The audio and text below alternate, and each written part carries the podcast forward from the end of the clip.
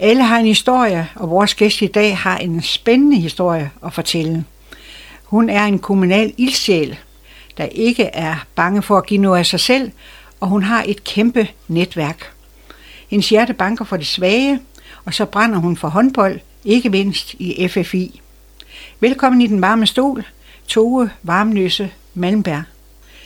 Det er en vigtig del af vores lokale historie, når kendte eller mindre kendte gæster fortæller om sig selv og sin baggrund her i de her podcasts på FCMR. Hvor herligt du har tid til at kigge forbi, Tove. Vi glæder os meget til at høre din fortælling. Du har interesseret dig for håndbold, siden du var barn. Ja, det har jeg. Og jeg tror, jeg var 9-10 år, hvor min veninde Hanne dengang spurgte, om jeg ville med øh, til håndbold. Og vi øh, var ude på en mark ude ved Mariendalsvej, hvor Elling forening øh, spillede bold. Og fra første gang jeg var der, jamen der har jeg faktisk elsket håndbold siden. Så ja, det har fyldt meget. Da du startede op med håndbold, var det der i FFI? Og jeg startede faktisk i Elling Idrætsforening, hvor jeg øh, spillede som ungdomsspiller øh, og spillede en lille smule i Jerup. Og så som 20-årig, der øh, startede jeg på divisionsholdet i Frederikshavn, hvor vores daværende øh, tidligere journalist, Pico, Per Sørensen, øh, han ville bare have mig til FFI, så han kom til Jerup og hentede mig, og så... Øh, Øh, jeg er jo egentlig opdraget til, at FFI, huha, det var den store klub, men øh, jeg har elsket den klub fra første dag, jeg satte min ben i hallen, og jeg er der stadigvæk. Og du har spillet i rigtig mange år, ja. også på FFI's første hold, men øh, du har også været træner på både et ungdomshold og et seniorhold.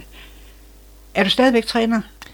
Ja, altså jeg, jeg startede jo med at være træner øh, faktisk som 13-14-årig, men da jeg kom til FFI, så øh, har jeg trænet alt lige fra de helt, helt små lilleputter til seniorhold, og øh, ja, og der er, der er en ting, jeg sådan lidt kan fortryde omkring min øh, håndboldkarriere, det er, at øh, jeg aldrig har trænet drenge.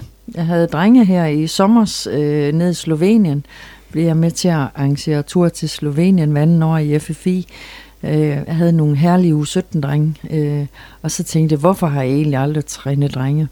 Men øh, nu træner jeg Special Olympics, som er øh, unge mennesker med et eller andet form for udviklingshandicap. Øh, og vi træner øh, en gang om ugen, øh, og så tager vi til stævner og ja, de går rigtig meget op i det, og det gør vi alle sammen. Vi har fem trænere omkring øh, Special Olympics, og det er rigtig godt, fordi det betyder rigtig meget for, for dem, at de bliver en del af en rigtig klub, og at, at øh, de føler sig som ligeværdige i forhold til øvrige hold i FFI. Så. To, du ægte Vennelbo. Ja. Og du er født på Lerbæk Mark. Ja. Øh, ja, ude på landet. Øh, og det er det, der i dag hedder Kolnovej. Så øh, født og opvokset på en gård, øh, som mine forældre havde i, jeg tror, de havde den i 52 år. Øh, to ældre brødre og en lille søster. Og øh, voksede op med, at man hjalp i marken, man hjalp i stallen, man hjalp i køkkenet. Så øh, vi var flittige også børn men havde en dejlig barndom. Et godt hjem. Og min fars familie øh, var meget tæt på. Min farmor og farfar boede tre gårde fra der, var, der hvor vi boede, og jeg havde tre onkler inden for en radius af godt en kilometer. Så, øh, så vi hjalp hinanden, når der, var, når der skulle høstes, og når der skulle øh, laves andet arbejde. Så, øh, havde du nogle søskende? Ja, jeg har øh, to ældre brødre, Bent og Erik, og så har jeg en lille søster, der hedder Jette. Og øh, Bent og Erik, de var også... Øh, altså, vi var en sportsfamilie. De spillede begge to på divisionsholdet i fodbold, så øh, jeg er kommet på Frederikshavn Stadion øh, hver gang der var hjemmekamp, siden jeg var helt lille. Jeg har en lille søster, der hedder Jette, som har spillet håndbold, ligesom jeg har. Og du har et helt særligt forhold til din mormor. Ja. Altså min mormor, hun døde dengang jeg var 11 år, men jeg husker hende rigtig meget, og øh, husker fra, når vi stod og vaskede op sammen, øh, og hun kunne nogle fantastiske historier. Øh, hun var virkelig øh, en særlig kvinde. Hun øh, mistede sin mand øh, med fem børn under konfirmationsalderen. Han blev slået ihjel af et lyn.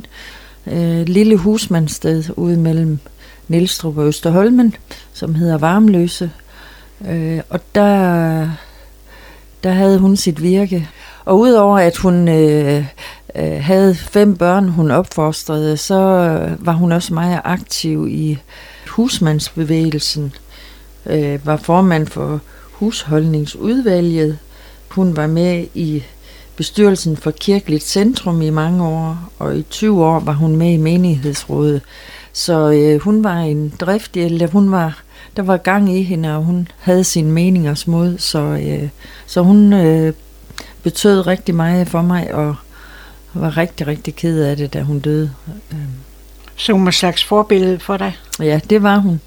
Det, hun er det første forbillede, jeg sådan har, for jeg synes, hun var utrolig dygtig og klog, og ja, hun, hun har gjort det godt.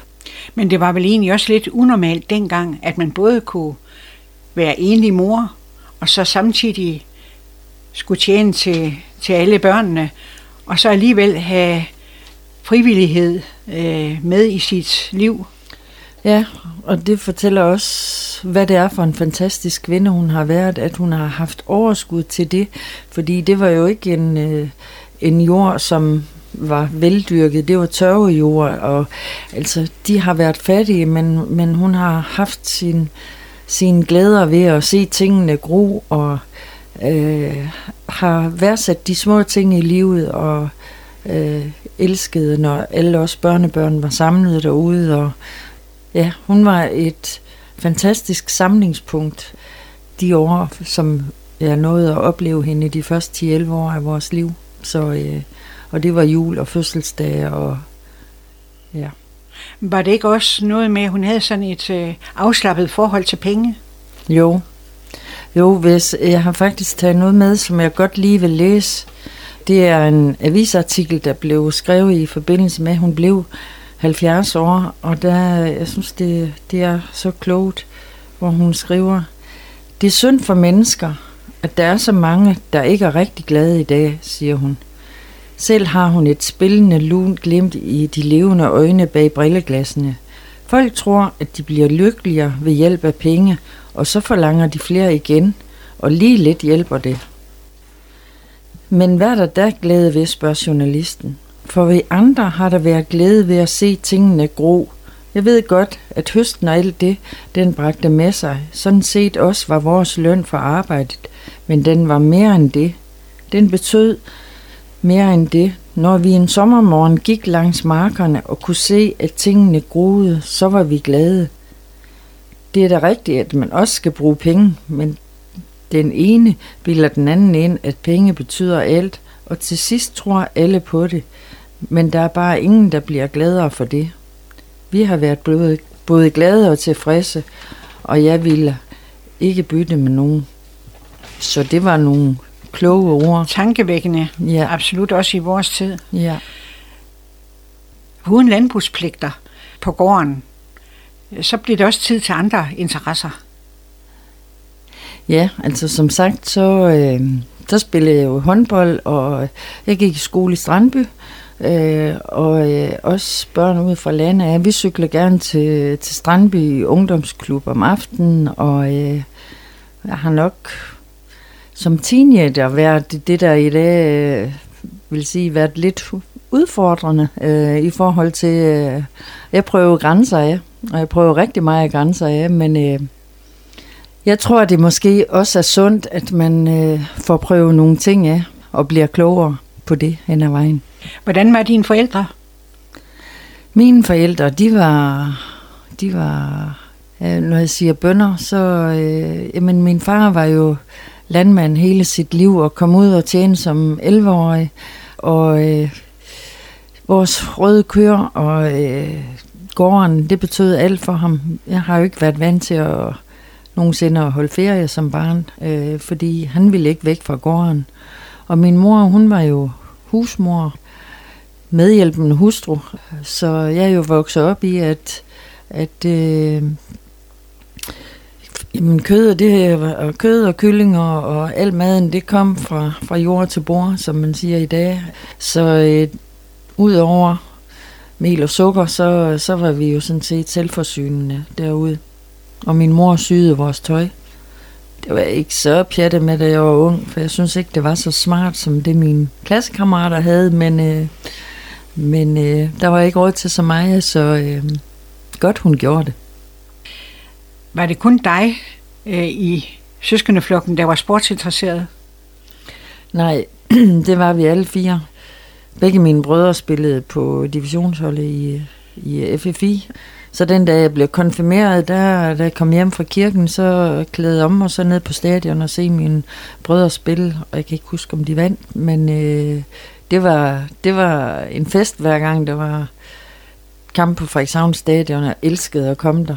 Og min lille søster spillede også håndbold i Elling, det som jeg gjorde. Øh, så øh, sport, det har altid betydet meget for mig. Hvor kom du i skole? Jeg gik i Strandby skole. Det er sådan, at vi boede 300 meter fra den daværende øh, bygrænse. Så vi hørte til Ellingsovn, så selvom der var halvanden kilometer ind til Fladstrand skole, så kom der en stor bus, eller en bus rundt, og hente også børn, der boede ude på landet. Så, øh, så jeg har gået i skole i Strandby fra, ja, indtil jeg var færdig med realen i 76, tror jeg det var. Har du ikke et par historier fra din skoletid? jeg har mange. Jeg har mange. Øh, jeg var... Det var sådan, at øh, der var jo fire spor i, i min overgang. Øh, den ene var en oplandsklasse, den anden var, det, kan, det sagde vi, der, der gik alle de indre missions øh, i, og så var der en strandbyklasse, og jeg ved ikke, hvorfor jeg som oplandsbarn skulle gå i strandbyklassen, så, øh, så øh, næsten hver eneste dag, når jeg kom i skole, så havde en af mine klassekammerater, der sagde, puh, her, her lugter af ko. Og så sagde jeg, ja, det er bedre end at lugte af skidtfisk. Nej, skidtfisk, det lugter af penge. øh, men det var, det var ikke mobning, det var, det var der var bare en, øh, en tone i klassen, der gjorde, at så noget det sagde man til hinanden. Jeg har været utrolig glad for min klasse. Øh. Og hvis du siger et minde, så øh, en jeg mindes rigtig meget, så er det faktisk fru Frej. Fru Frej øh, er, var en af de dygtigste lærere, synes jeg, øh, der var på Strandby skole. Altså jeg kan huske, i vores klasse, der der formåede hun at få samtlige op i regning og matematik til et gennemsnit på 10,2. Og det var ikke, fordi vi var klogere end alle de andre børn, det var, fordi vi havde en dygtigere lærer. Og hun kunne komme ind i klasselokalet, og så siger sådan med sin lidt skrappe stemme sige, hvem her har lakrids? Hun kunne simpelthen lugte, hvis der var nogen, der havde lakrids, og så fik hun det. Men øh, hun var, hun så, var en så fantastisk... Hun ja. så ville hun have et stykke. Hvordan så Strandby skole ud dengang? Kan du huske det? Øh, ja, det kan jeg. Øh, Strandby skole, der, altså, der var vi havde ungdomsklub. Det, øh, det var jo sådan en lille hus ved siden af skolen. Men skolen var faktisk... Altså, vi var i den nye afdeling, da vi kom i, i, i første, anden og tredje real. Øh, og det var rigtig fint, fordi lige uden for vores klasseværelse havde vi vores egen gård, hvor vi kunne gå ud i, øh, i pauserne. Så øh, Ja, så husker jeg den der, midt i skolegården, der var den, hvor man kunne få vand, hvis, hvis man var lidt uheldig. Øh, ja. Vand i bukserne? Ja. Men øh, ja. Var du glad for at gå i skole? Ja, det var jeg. Øh, men jeg er nok ikke den, der har lavet flest lektier, men øh, altså jeg fik okay karakterer, så øh, jeg tror, jeg havde sådan lidt nemt ved det. Øh, måske for nemt en gang imellem, men, øh, men øh, jo, jeg var glad for at gå i skole. Havde du nogle yndlingsfag? Det var gymnastik.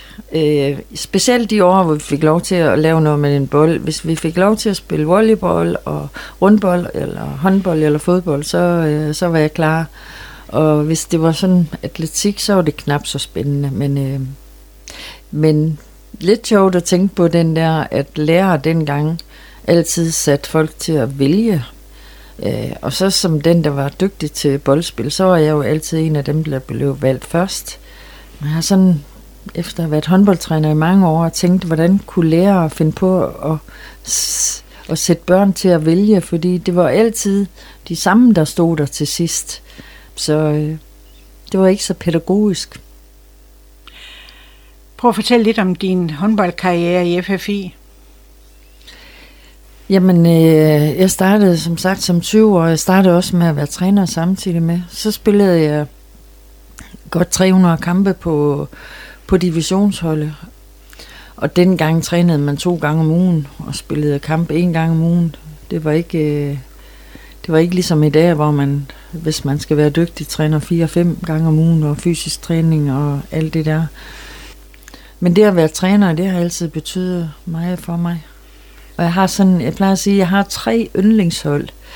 Og de hold, dem har jeg været træner for i fem år. Når man har børn fra 10-11 års alderen til 15-16 års alderen, så, øh, så når man altså at blive rigtig, rigtig glad for den. Øh, og jeg synes, nogle gange så tænker jeg, at givet jeg have været lige så klog øh, dengang, som jeg er i dag, fordi jeg, jeg har i hvert fald ændret mig som person i forhold til, at i starten, der var det måske mere vigtigt at vinde, men i dag synes jeg faktisk, at det at give de unge mennesker nogle gode oplevelser, og sørge for, at de har det godt alle sammen, det er faktisk mere vigtigt end, end det at vinde håndboldkampe.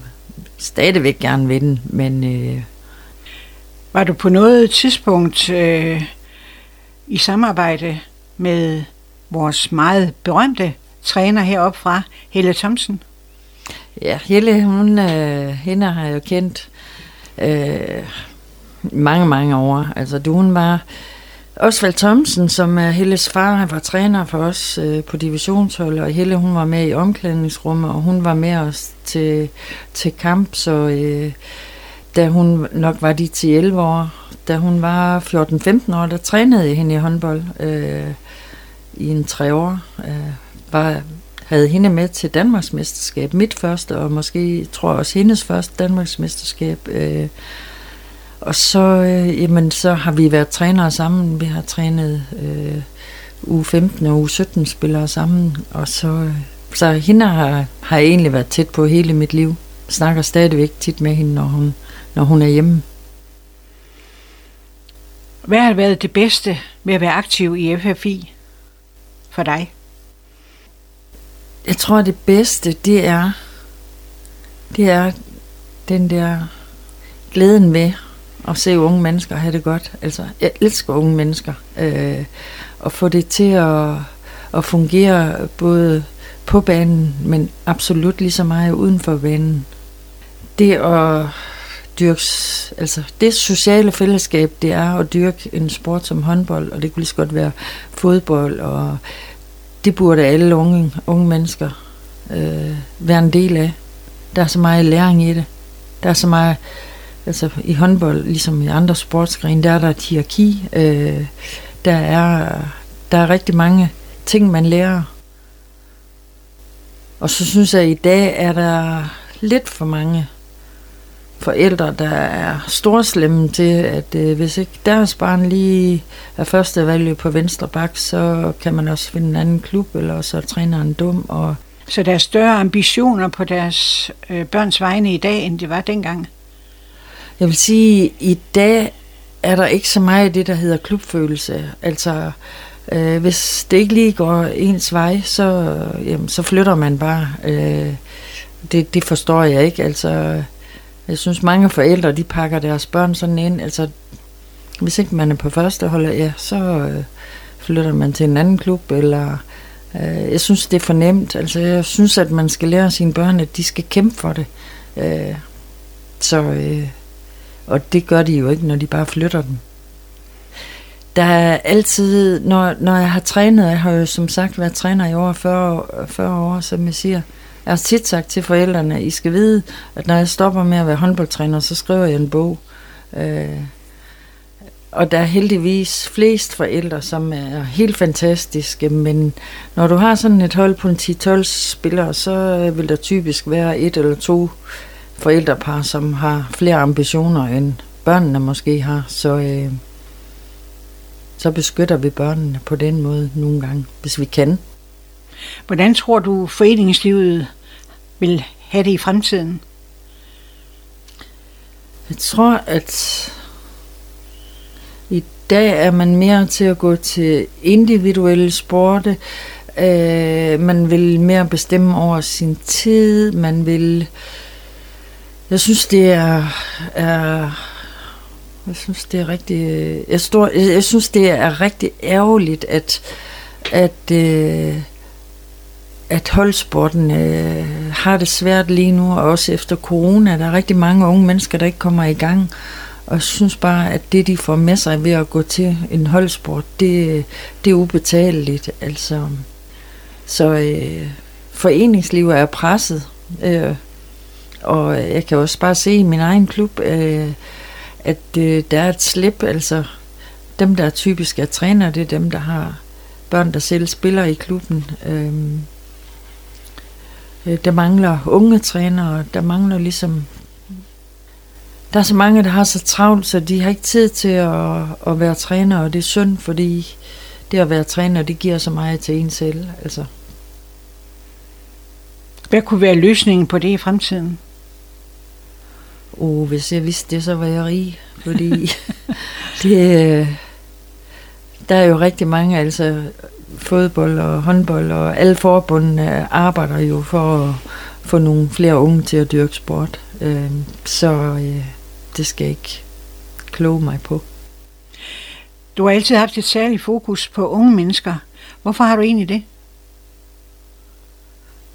Jeg synes, unge mennesker øh, er noget helt specielt. De øh, er nysgerrige på livet. De, øh, ja, nogle gange de afprøver tingene, og de måske ikke altid realistisk, men øh, de tør drømme, og de tør gøre nogle ting. Jeg synes, mange af de unge mennesker øh, tør at være at sige deres mening, og øh, jeg synes, de er i dag er de øh, absolut lige så høflige og lige så omsorgsfulde og lige så dejlige, som de var øh, førhen. Jeg synes, mange er efter de unge, og jeg synes, det er et helt forkert billede, man giver af dem. Øh, jeg synes, hvis man kan snakke med unge, i stedet for at snakke til de unge, så, øh, så får du rigtig meget af dem. Øh, øh, jeg synes, øh, nogle gange tænker jeg, hold da op, alle de valg, de skal træffe, altså, vi udfordrer dem også. Der er så mange hylder, de kan vælge imellem. Der har vi andre ikke så mange. Måske var det nemmere. Øh, og i sidste uge var jeg oppe og træne nogle unge, hvor jeg siger, hvad, Jamen, øh, de er jo lige startet på gymnasiet og handelsskolen og siger, hvad vil I så? Det ved vi ikke. Så siger jeg, det kan jeg godt forstå, det vidste jeg heller ikke, da jeg var på jeres alder. Der var det knaller der og bajer og, og fester og det der fyldt. Så øh, det er tidligt, de unge de skal være ambitiøse og vide, hvad de vil med deres liv, synes jeg. Så du synes ikke, der er sket den store udvikling øh, igennem de 40 år, du har været træner? Altså unge mennesker er stadigvæk lige dejlige. Ja, det er de. Jeg synes, øh, ja, ja, selvfølgelig er der sket en, en jeg synes, at, at øh, det, det ungdomlige gå på måde, der er, det, det har ikke ændret sig. Øh, der, hvor jeg synes, det har ændret sig, det er mere, at for 20 år siden fik man mere lov til at gå til sin sport, uden at øh, i dag, der skal du jo følge med. Hvis de er til stævner, så skal du jo se deres kampe på, på telefonen, og øh, lidt ærgerligt, synes jeg. Jeg synes et eller andet sted nogle gange, at det også skulle være et frirum for de unge. Men, øh, så du synes nærmest, det er forældrene, der har ændret sig? Det, det synes jeg. Du er lige inde på, på et tidspunkt, at du selv prøvede meget grænser, da du var ung. Da du gik på Strandby skole, der var der noget med nogle knaller der, Ja, og nogle fester, og det var der. købmanden i Bratten. Og... Prøv at Ja. fortælle lidt om, om det. Ja.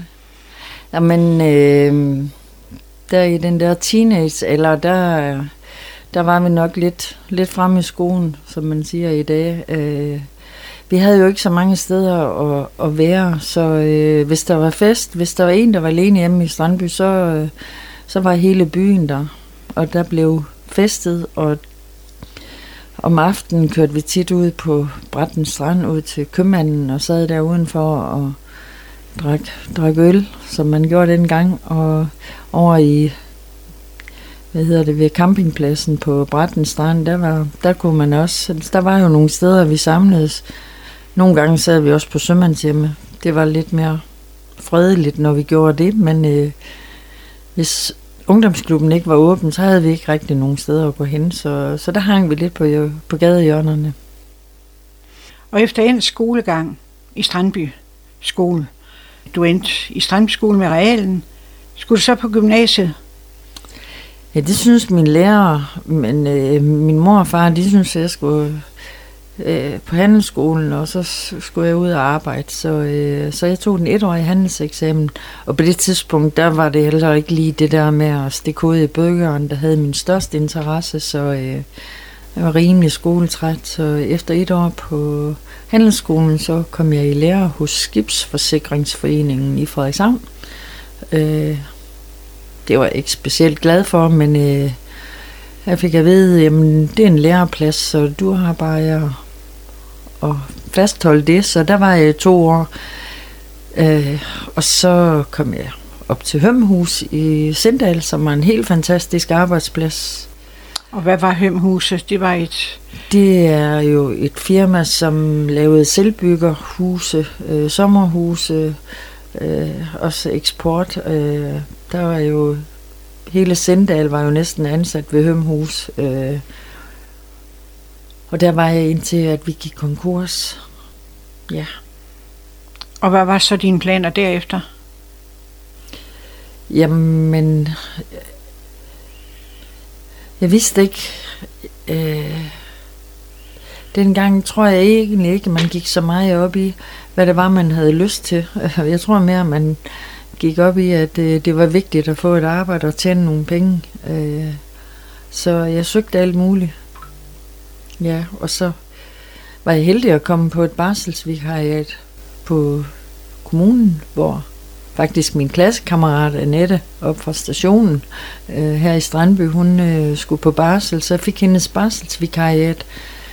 Og derefter så var der en stilling ledig i teknisk forvaltning, og så, ja, så har jeg været der siden. Og der fik du lov til at arbejde med det, du er allerbedst til. Det har jeg gjort de sidste 10-15 år. Øh, de første år, der... Øh, jamen, øh, jamen, de sidste 10-15 år, der altså, har jeg været så heldig at have siddet i noget, der hedder udvikling og erhverv. Øh, og det at arbejde med projekter og med udvikling, det, det, er, den, det er den rigtige hylde. Jeg elsker at få ting til at ske, og øh, har haft et utroligt spændende arbejdsliv. Så øh, ja. Hvad er teknisk forvaltning? Prøv at forklare det som arbejdsplads. Mm, det skal du ikke sige, fordi teknisk, det, Det glemmer det vi. hed teknisk forvaltning, og så Ja. ja. det ændrer navn Ja, 10.000 gange, så øh, udvikling af erhverv var ikke en del af, nej, okay. af teknisk forvaltning. Jeg har været mange steder på kommunen. Tove, du, øh, du har været tovholder på projektgrupper igennem de sidste 20 år. Ja, øh, enten været tovholder eller været med i projektgrupper, hvor vi arbejder på tværs. Og jeg har haft et fantastisk arbejdsliv, forstået på den måde. Jeg har været med til at lave tre lysfestivaler i Frederikshavn. En skulpturfestival, pædagogisk konference, Barndommens Gade i Skagen. Har været øh, med til at øh, få poesipakken op at stå. Det er et af de nyere projekter. Øh, jeg har virkelig haft et spændende arbejdsliv, hvor jeg har fået lov til at bruge. Øh, det er mit netværk, og det er god til. Øh, har været koblet på de store events, altså som sportsevent, som VM i håndbold, og har lige været koblet på challenge-turen i golf. Øh, så øh, et rigtig spændende arbejde. Skal vi ikke prøve at tage hver ting for sig?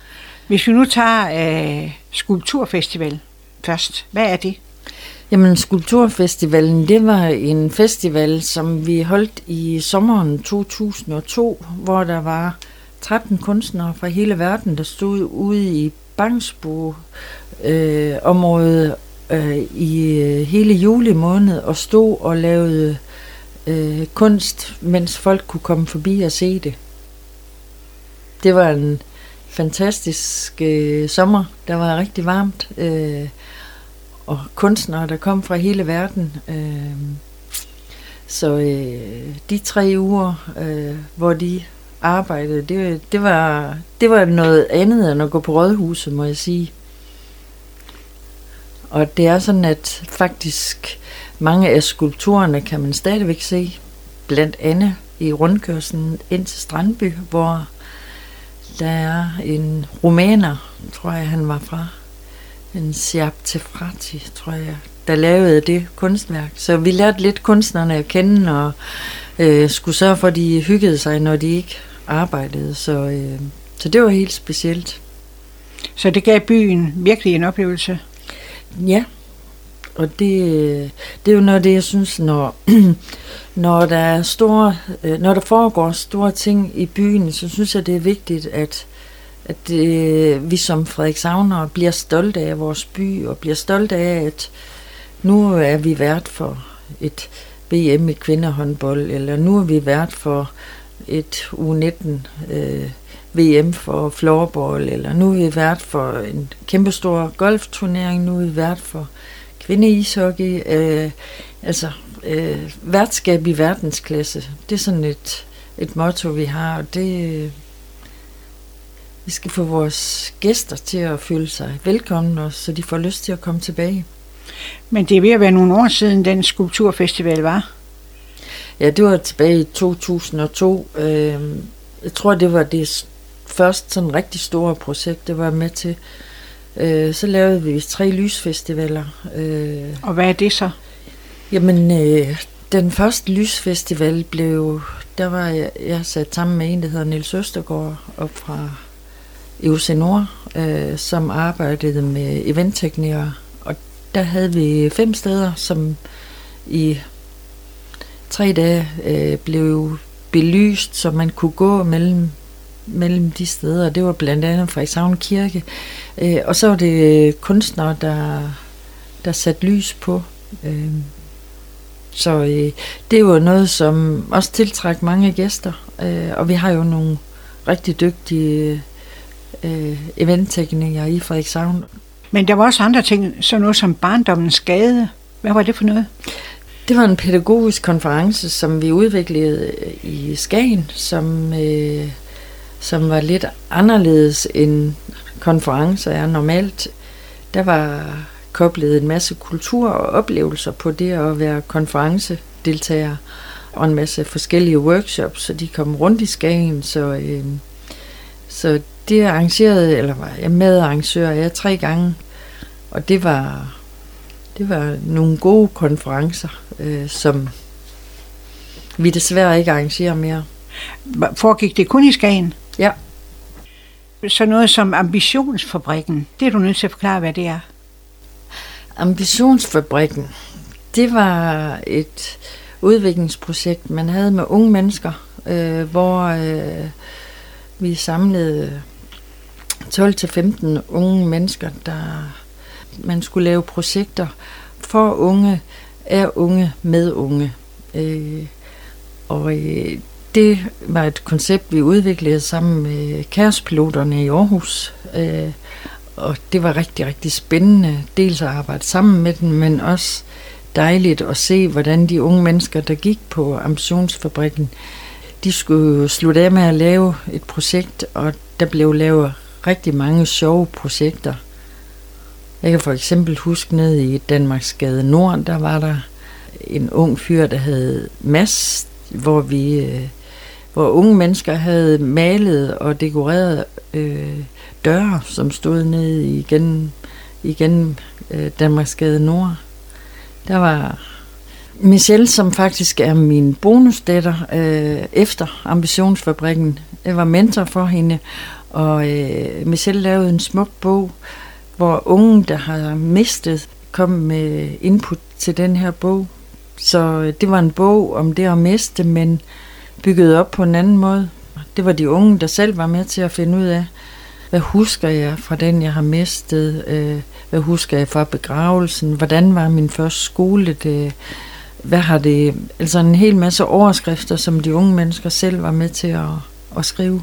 Og der var unge mennesker fra hele landet, der bidrog til en smuk bog. Så kommer vi heller ikke udenom, at vi lige skal snakke poesipark. Ja. Poesipark, det er jo efterhånden øh, blevet en lidt større historie. Ja, jeg var så heldig at have været med igennem de fem år, Poesiparken har været. Det var jo sådan, at, at vores øh, borgmester, Birgit øh, Hansen, sammen med nogle flere politikere, var i Larvik, som er vores venskabsby. Og øh, i Larvik har man haft Poesipark siden 2006, tror jeg det er. Øh, og øh, da de var på besøg, blev de så fascineret af den, og da de kom hjem, så siger de, sådan en vil vi også have. Øh, og så, jamen, så startede vi op med Poesiparken for fem år siden, november 2017. Og vi har lige indviet poesiværk nummer 38. Så øh, det er poesi på Frederikshavnsk, siger vi. Og det kan, du kan se det på gader og stræder, skulle jeg til at sige. Jamen, øh, alle mulige steder rundt omkring i byen, specielt omkring bymidten, men også ude i plantagen, i arenaen, på havnen og i møllehuset. Og det er sådan en opgave, som hele tiden udvikler sig. Øh, der er rigtig mange, der er med på poesivandringer. Om sommeren har vi poesivandringer med fællesang, hvor Mathias Madsen Munk, som jo også er Frederik Savner, en dygtig komponist, og Øh, Pernille Lisborg og mig, vi går rundt og har de her poesivandringer med fællesang, som er rigtig hyggelige, både for os, der fortæller, og, og for dem, der går med. Og så er vi rigtig meget rundt med skoleklasser. Så, øh, så det er en fantastisk opgave at få lov til at, at være med i. Hvordan bliver det finansieret? Det er erhvervslivet, der bare går op øh, langt hen ad vejen. For eksempel Byfond. Det, Poesiparken er en del under Frederikshavn Byfond, som jeg er sekretær for. Og øh, det er også der skal sikre fremdrift og, og udvikling og udvikle på den. Og så øh, vi arbejder med sådan tre banker. En stedbank, en poesibank og en sponsorbank.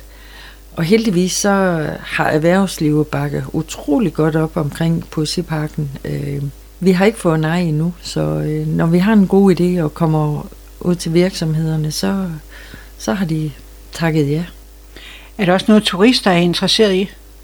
Øh, ja, altså øh, de, poesien er jo på dansk, svensk og norsk, så, øh, så vi har folder, og vi har øh, også blevet digitale i noget, der hedder Storyhunt, og øh, det er jo noget, som turisterne kan gå rundt og se på, også når forretningerne har lukket, så, øh, så ja.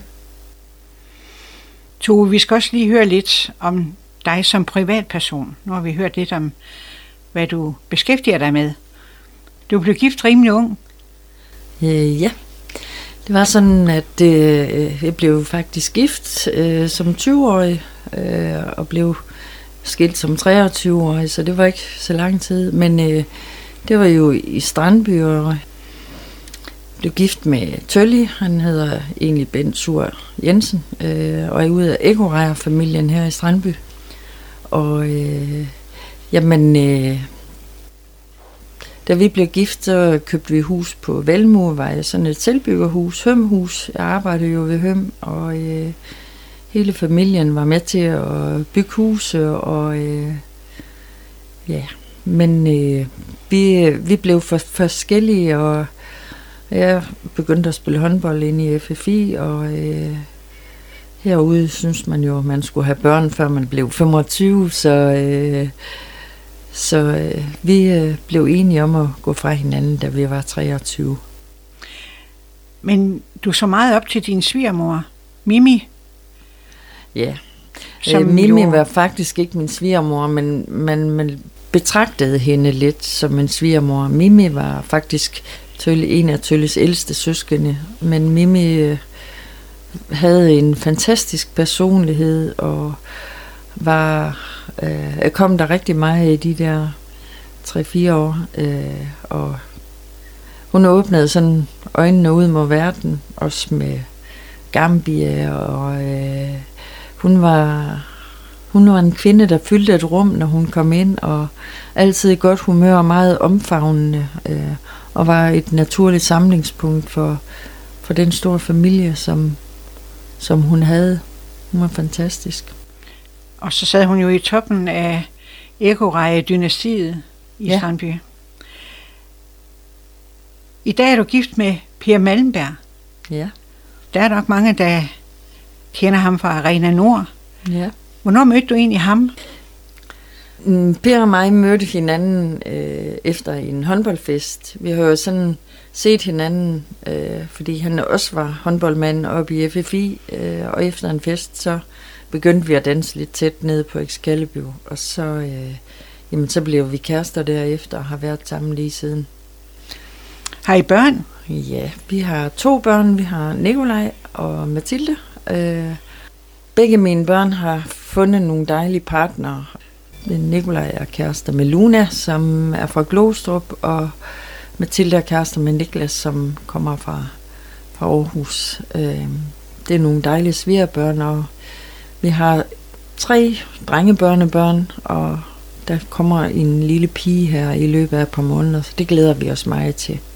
Vores datter flyttede til Frederikshavn for godt et år siden, efter at have været boet i Aarhus i 10 år, så det betyder meget for os, at, øh, at vi har fået Ludvig øh, tæt på, og så øh, skal vi ikke både til Aarhus og København for at besøge børnebørn, så nu øh, vi har Harald og Holger i Glostrup, øh, som vi ja, desværre ser lidt for lidt til, men øh, så er vi meget sammen i ferierne, så øh, ja. Og så har vi en bonusdatter, øh, og det var jo med ambitionsfabrikken der, hvor Michelle, som, øh, som jeg var lidt mentor for, øh, hun begyndte at komme hjem ved os, øh, og kommer der jævnligt, og ja, hun er, hun er sådan, jamen vi kalder hende bonusdatter, så øh, Betyder din familie meget for dig? Ja, den betyder alt. Jeg har jo vokset op. Både min mor og far var meget familiemennesker, og det er jeg også selv. Øh, vi holder altid ferie sammen, Per og mig og ungerne, og øh, vi værdsætter meget den tid, vi har sammen. Går meget op i... Vi kan godt lide traditioner. Juletraditioner, fødselsdagstraditioner og og så, øh, så er vi begyndt at spille golf, Per og mig. Det betyder øh, også, at vi har en fritidsinteresse sammen, som, hvor vi kan slappe af. Og der har vi rigtig mange gode venner, der også spiller. Så, øh, så det er sådan et fristed for os. Og dejligt, når vi skal på ferie, at man lige kan få en tur på golfbanen. Bliver det tid til andet i jeres fritid? End børn og ferier og golf? øh, jeg tror, jeg tror ikke, vi keder os, nogen af os. Så øh, vi elsker at være sammen med gode venner. Vi har heldigvis nogle rigtig gode venner. Jamen, vi kan godt lide at komme ud og høre musik og opleve kultur. Og øh, vi er jo rigtig, til rigtig mange arrangementer i arenaen og maskinhallen og Altså noget, som vi nyder rigtig meget, det er jo landsholds øh, euforien, og det er uanset om det er fodbold eller håndbold. Vi har rejst rundt og set Danmarks fodboldlandshold i England, Frankrig øh, og håndboldlandsholdet i øh, lige sådan øh, elsker elsker, når der er EM og VM og nationalfølelsen, den kommer op i os.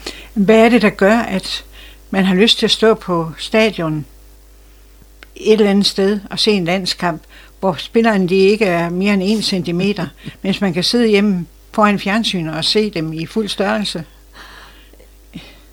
Det tror jeg at hvis man har været der, så vil, så vil man ikke spørge, fordi øh, jamen, det er jo hele setupet, det er stemningen, det er fællesskabsfølelsen, det er, at øh, du står og synger øh, nationalmelodi eller hæppemelodier med den, der står ved siden af. Øh, vi var i øh, parken og se øh, et par kampe til EM sidste sommer. Øh, ikke den kamp, hvor Christian Eriksen faldt om, men, men de efterfølgende.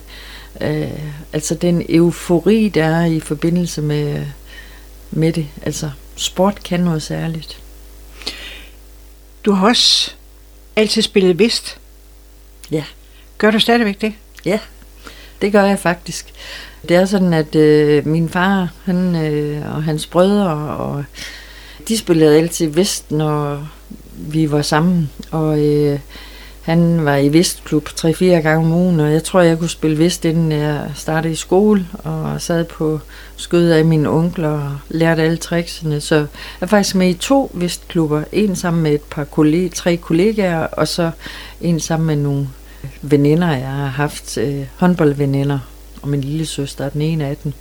Så, øh, så jeg er med i to Vestklubber. Så det er ikke noget, dig og Per, I har sammen? Nej, det er det ikke. Det er to pigeklubber, øh, Vestklubber, som jeg er med i. Så, øh, Hvad er det, der gør, at Vest er så spændende? Altså, jeg vil sige, vi spiller godt nok Vest, når vi er sammen, og det gør vi. Men vi spiser også, og vi snakker også. Så øh, jeg så... tænker nogle gange, det der med at have noget at mødes om, det, øh, det er ikke en dum ting. Så, øh, det mest det sociale? Ja, det er det. Det er også noget med, at du strikker? Ja, jeg kan godt lide at strikke det kan få mig til at slappe af.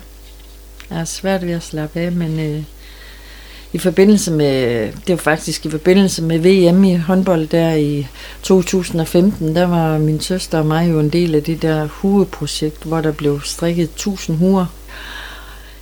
Og der kom jeg i gang med at strikke igen, øh, og så har jeg faktisk ikke sluppet strikkepindene siden. Nu har jeg jo fået tre børnebørn og et fjerde på vej, så der er masser af strik til, så øh, eller også så strikker jeg karklud. Jeg elsker at strikke.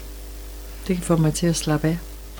Det der med, at du er et energibund, det fik mig også til at være lidt betænkelig ved, om du nu kunne sidde stille i en hel time, når nu jeg havde dig i studiet. Men indtil videre, så går det da rimelig godt. Ja. Du, du fik trivselsprisen i 2018. Prøv at forklare, hvad det er for en pris, og hvorfor du blev så glad for den. Øh, jamen, det er en pris, som ens kollegaer indstiller en til. Øh, så det at blive indstillet af ens kollegaer i forhold til øh, at skabe trivsel på arbejdspladsen, det er jo... Det så det var Frederikshavn Kommunes ja, så det var indstilling? Min, ja. Så, øh, så får man sådan en bamse. Den er nede på mit kontor, så bliver jeg minder om det. Jeg synes, det er jo trivsel på arbejdspladsen er utrolig vigtigt, øh, og jeg synes, at vi skal være ordentlige ved hinanden, og man skulle ikke ret gerne være ked af at gå på arbejde. Du har også fået en sølvnål i pris ja. i 2019. Hvad var det for en anerkendelse?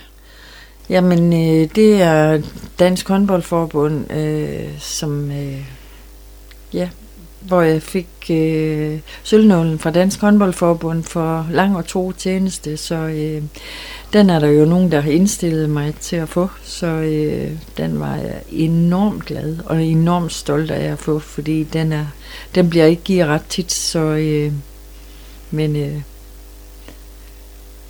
det betød rigtig meget, fordi det er jo en anerkendelse af det arbejde, du har lavet.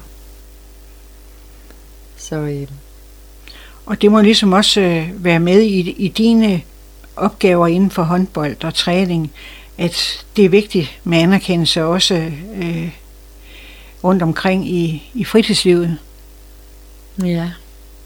Jeg tror grundlæggende på, at vi alle sammen har brug for anerkendelse, og øh, jeg tror på, at vi at vi præsterer mere, når øh, altså, jeg vil hellere rose for et godt skud, end at skælde ud over et dårligt skud. Altså, øh, jeg tror på, at man bygger, bygger op, bygger mennesker op med anerkendelse, og man nedbryder den, hvis det altid kun er skælde ud, sådan grundlæggende.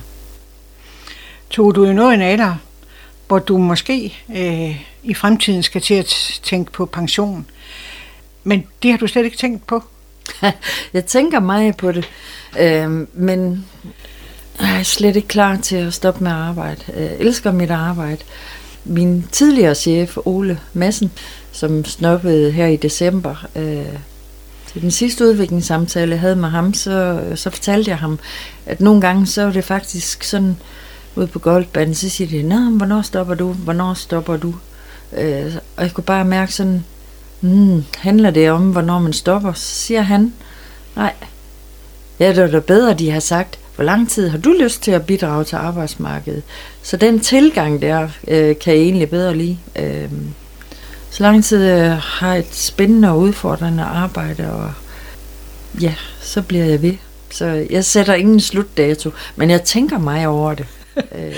men der er noget med, at du har nogle store projekter, sådan lige inden for de næste år. Ja, jeg er jo... Øh, øh, jeg træner jo Special Olympics, altså unge mennesker med udviklingshandicap i håndbold, og øh, øh, er så heldig at være med til via mit arbejde og skal arrangere Special Olympics Idrætsfestival, som er øh, sådan en mini-olympiade. Man må faktisk bruge OL-ringene som det eneste sted uden for olympiaden. Og der er Frederikshavn værtsby i 2024, og vi regner med, at der kommer over 1200 udviklingshemme fra, fra Danmark og de Norge, Sverige, Island, Finland, Tyskland, øh, hvor de konkurrerer inden for 12 idrætsgrene. Øh, og det, vi har jo forberedt det en gang i 2020, hvor vi havde 1100 tilmeldt, og så blev det corona aflyst, så øh, nu er vi ved at starte op med det igen, så øh, det glæder mig til. Så har vi jo også et VM i håndbold i 23, så må ikke der er nogen, der skal i gang med at strikke huer igen, det kunne jeg forestille mig. Og er det VM i håndbold for piger eller drenge? Det er for kvinder. Øh, der skal Frederikshavn være værtsby for to puljer. Øh, og så er det, bliver det spillet både i Sverige, Norge og i Herning også. Så, øh, Foregår de i Arena Nord? Ja, det gør så. Jeg ved, du elsker sociale fællesskaber. Hvorfor gør du egentlig det? Er du meget socialt Jeg er orienteret? utrolig socialt menneske selv, men øh, og sociale fællesskaber, det tror jeg sådan grundlæggende, at de fleste mennesker har brug for at være en del af noget. Øh, og om det er en forening, eller det er en strikkeklub, eller det er... Jeg tror egentlig, at rigtig mange mennesker øh, vil have godt af nogle gange, og, og øh, jeg vil ikke sige, nogle gange skulle man melde sig til at, at gøre noget frivilligt, fordi øh, når man først er over barrieren med at melde sig til, så giver det så meget glæde at være en del af noget, der er større end en selv, og også det at kunne være med til at give noget til andre. Og det er egentlig i, i uanset om det er, om du er besøgsven, eller du er øh, sangforening, eller du er hjælper til en fodboldturnering, eller du bager kage til nogle spejdere, eller øh, men det at indgå i større fællesskaber, det tror jeg er rigtig godt for mange mennesker. Nu ved jeg ikke, om du er farvet af, at du er gift med Pia Malmberg, men hvordan ser du Frederikshavn som en kulturby? Øh, I forhold til tidligere, der der, der var der jo ikke, der skete der ikke så meget. Altså, der er ingen tvivl om, at da arenaen kom til byen, og øh, at øh, der begyndte der jo at komme nogle ting til byen, som, som ikke var før, og øh, jeg tror, at øh, og maskinhallen og det musiske hus og øh, jeg tror, det betyder utrolig meget for en by, at der er noget, man kan gå til øh, og opleve. Og, og desværre, så tror jeg, at coronaen har været med til at gøre, at der er for mange, der, der vælger sofaen frem for musik skal høres live, og sport skal ses i en hal, og øh, det er bare en anden oplevelse at være på stedet. Hvordan har Frederikshavn Kommune været at arbejde for i så mange år? Det har været en fantastisk arbejdsplads, og jeg har været så privilegeret, at jeg har haft nogle chefer, der har troet på mig, og, øh, og været i et system, hvor der, var, hvor der også specielt, altså Michael Jens, som er vores tidligere kommunaldirektør, øh, gik jo rigtig meget ind for, at man arbejdede på tværs af forvaltningerne. Det hedder centrene i dag. Men det at, øh, at sætte, sætte forskellige øh, mennesker sammen til at lave projekter, øh, det tror jeg har været rigtig vigtigt for Frederikshavn Kommune.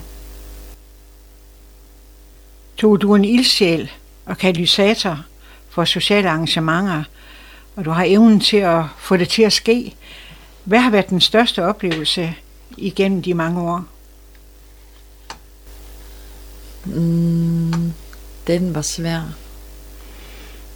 Den var rigtig svær. Jeg tror, der hvor, der hvor vi er... Altså det at arrangere noget, og så er vi et team, der bagefter rækker hænderne i vejret og siger, yes, we did it. Altså jeg tror nok, at VM i håndbold 2015, det, det er nok den største. Ja, den er svær. Der er mange, jeg synes har været store, men, øh, men det blev hele byens, hele byens VM. Altså, jeg kan huske, at øh, borgerne oppe på Gemle, de lavede øh, sådan nogle pomponger til de huer, der blev strikket, og altså den glæde, øh, tænker det var så heldig, at jeg kunne gå op og give dem en fribillet, og øh, de kom ned og hilse på Birgit, og øh, altså den der med at de ældre op på Ingeborgvej, de sad og strikkede huer, og damerne ude i, i Bangsbo, de sad og, og lavede pynt til træerne, og børnehavebørnene, de sad og malede sko, og øh, jamen det var fantastisk, fordi det blev hele byens, øh, det blev hele byens VM, og så var vi jo norsk hjemmebane, og vi elsker jo at have besøg af Norge, og de synes jo, det er fantastisk at være i Danmark, så Øh, der var så mange gode historier i forbindelse med VM, som var uden for håndboldhallen, og det er jo egentlig det, som, som jeg synes, der gør det rigtig, rigtig spændende. Hvis du nu ser fremad, Tove, hvordan øh, tror du så, dit liv om eksempelvis 10 år kan se ud, hvis du selv skulle bestemme det? Jamen, der vil jeg jo så have børnebørn, der snart skal konfirmeres, og forhåbentlig så render de ud af en af mit hus. Øh, og så har måske stadigvæk en fli op ved håndbold. Men jeg tror faktisk, at jeg er med i nogle helt nye projekter. Øh, fordi det der med at være med i... Jeg har nok stoppet med at arbejde der. De har nok smidt mig ud, tænker jeg. Men, øh, men jeg er i hvert fald med til, at der skal ske noget, hvis ellers helbredet vil. Øh, og det kan være alt muligt. Du er et stort forbillede for mange, og jeg ønsker dig det allerbedste i fremtiden. Vi har haft to Varmlyse Malmberg på besøg, og hun har åbnet sin historierygsæk for os, og det er vi rigtig glade for. Tak fordi du kom, Tore. Tak fordi jeg måtte komme. Udsendelsen her var tilrettelagt og produceret af Gitte Hansen for FCMR.